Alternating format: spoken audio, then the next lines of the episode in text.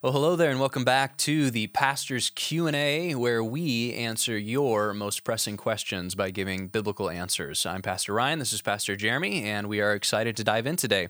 So, our uh, question today comes from an 11-year-old and he asks this. He says, "Why do people need to keep rereading the Bible and going to church after they've read through the Bible a few times? Why do we sit in church and listen to it all over and over and over again?" So, Jeremy, how would you counsel this this young man here? well, it makes a good observation that one of the uh, things that pastors and ministers are always encouraging people is to retell the story of the gospel over and over and over again, or to be in the Word uh, continually. Um, and so it's good that he's wondering why, because that suggests that it's happening some yeah. measure in his life, right? um, but uh, why, why, why do we do it? Because you know, when you read a good novel, you probably read it. If you read a novel that's like your favorite, you know, or even a nonfiction book that you just think is amazing, you might, if you read that three times, that's saying a ton but the Bible, where you're supposed to be reading it, you know, continually, so multiple upon multiple times, mm-hmm. reading it all the way through in your life. Why? Well, uh, the Scripture teaches us uh, that in uh, Hebrews three it says, "Take care, brothers, lest there be any of you." Uh, and um, or lest there be in any of you an evil, unbelieving heart, leading you to fall away from the living God. But exhort one another every day, as long as it's called today, that none of you may be hardened by the deceitfulness of sin. And it goes another spot in Hebrews, uh, Hebrews 10, uh, 25. Uh, says, well, let me, uh, starting in 23, says, Let us hold fast the confession of our hope without wavering, for he who promised is faithful.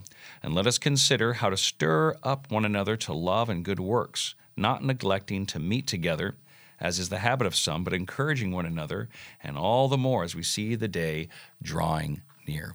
And so the idea is that because of the nature of sin, there's a deceitfulness that and a hardening that will naturally grow in every heart unless we do what scriptures say, unless we're encouraging one another daily, unless we're gathering together and retelling the story of the gospel, looking at the truth of God's word and what it has to teach us, uh, because we have a tendency to forget. I mentioned this on Sunday morning that we are very leaky vessels because of sin. Our consciousness is not filled with the reality of the gospel, it drifts to something else. And then we act, our behavior and our actions and our thinking, our attitudes, our motivations are out of all kinds of other narratives that we're surrounded by all the time. And so, uh, because we forget, we need to be reminded over and over and over again. It's not uncommon for someone to be weeping and worshiping and blessing God with all their heart at 10 o'clock and then cursing someone at 1030 you know because we have this tendency to forget. And so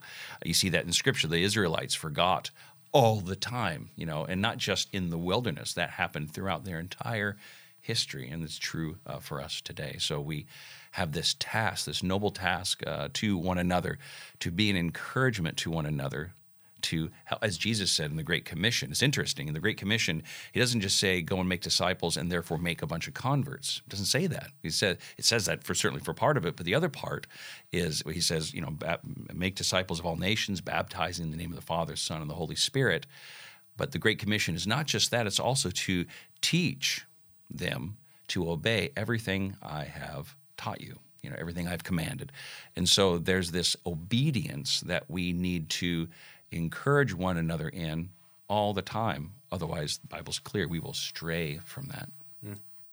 Yeah, that's good. Um, yeah, one more thing that I would add is I think that um, specifically on the, the portion of the Bible and through the church and being a part of the church, that's how we become more and more saturated with the yeah. Bible.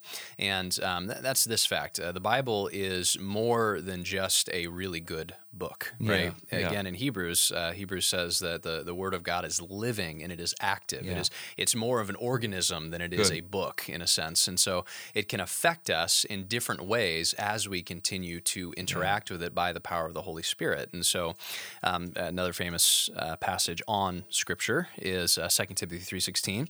It says, All Scripture is breathed out by God and profitable for teaching, for reproof, for correction, and for training in righteousness, that the man of God may be complete, equipped for every good work. And so, how long do we need to keep reading the Bible? Until we're complete. Yeah, good. And so, if we're not complete, then we still need the word. Yeah. And it, it's living. It's going to continue to affect us, no matter how good another book is. Right? Mm-hmm. You know, Harry Potter or something. Harry Potter's not living and active. No. Even something like we mentioned, Mere Christianity in our Yeah. our last uh, podcast that we did. Mere Christianity is great. But it's not living and active. Not and so all, you yeah, can read the same scripture a thousand times. And on the thousand and first time, the Spirit will do something with Mm-hmm. that scripture in you that he had never done before on the other thousand times. Yeah. And so we need it over and over and over again as we're as we're formed by this story into the image of Jesus instead of Yeah. being formed by by all these other things that we so easily get addicted to, right? You know, another question would be, well, why, why do you get on your phone every day? Mm-hmm. And the answer might be addiction. Yeah, it might be bad habits, yeah. Exactly. But the point I want to draw out is this there are things that we do every single day. Um, but we don't always treat them the way that we might treat Bible reading or church or something like that because they're so ingrained in our daily habits that we don't even realize the way that they're affecting us. Mm-hmm. Sure. And Good so, and the fact is, your phone is shaping you into its image in Yeah. some way, right? It's affecting you.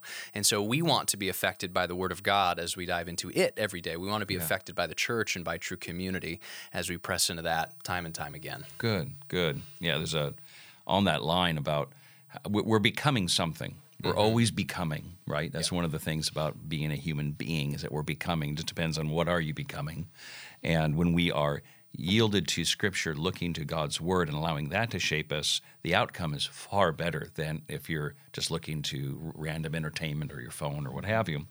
Uh, but uh, I love this scripture in uh, 2 Corinthians chapter three and it's talking about how we what happens when we behold the glory of the Lord through His reveal Yeah. as He reveals Himself to us. Uh, verse seventeen. Now the Lord is the Spirit, and where the Spirit of the Lord is, there is freedom. You know, why wouldn't we want to experience that freedom over and over and over again, right? And and we all, with unveiled face, beholding the glory of the Lord, are being transformed into the same image from one degree of glory to another. For this comes from the Lord who is the Spirit. Yeah, this, as you said, the Spirit. The reason why you can read a passage of Scripture for the one thousandth ti- thousand, you know, several times, um, and, and go, I've never seen that before, and it's fresh, is because yeah, it's not like you say, it's not like any other literature. It's there's something alive in here. There's, is it's speaking to us, and that transforms us from one degree of glory to the next. So why do we do it over and over and over again? Uh, because there's nothing better. Good. Well, thank you for tuning in. You can text in your question, email us, and we'll see you next time. Cool. Good. All right. Excellent point.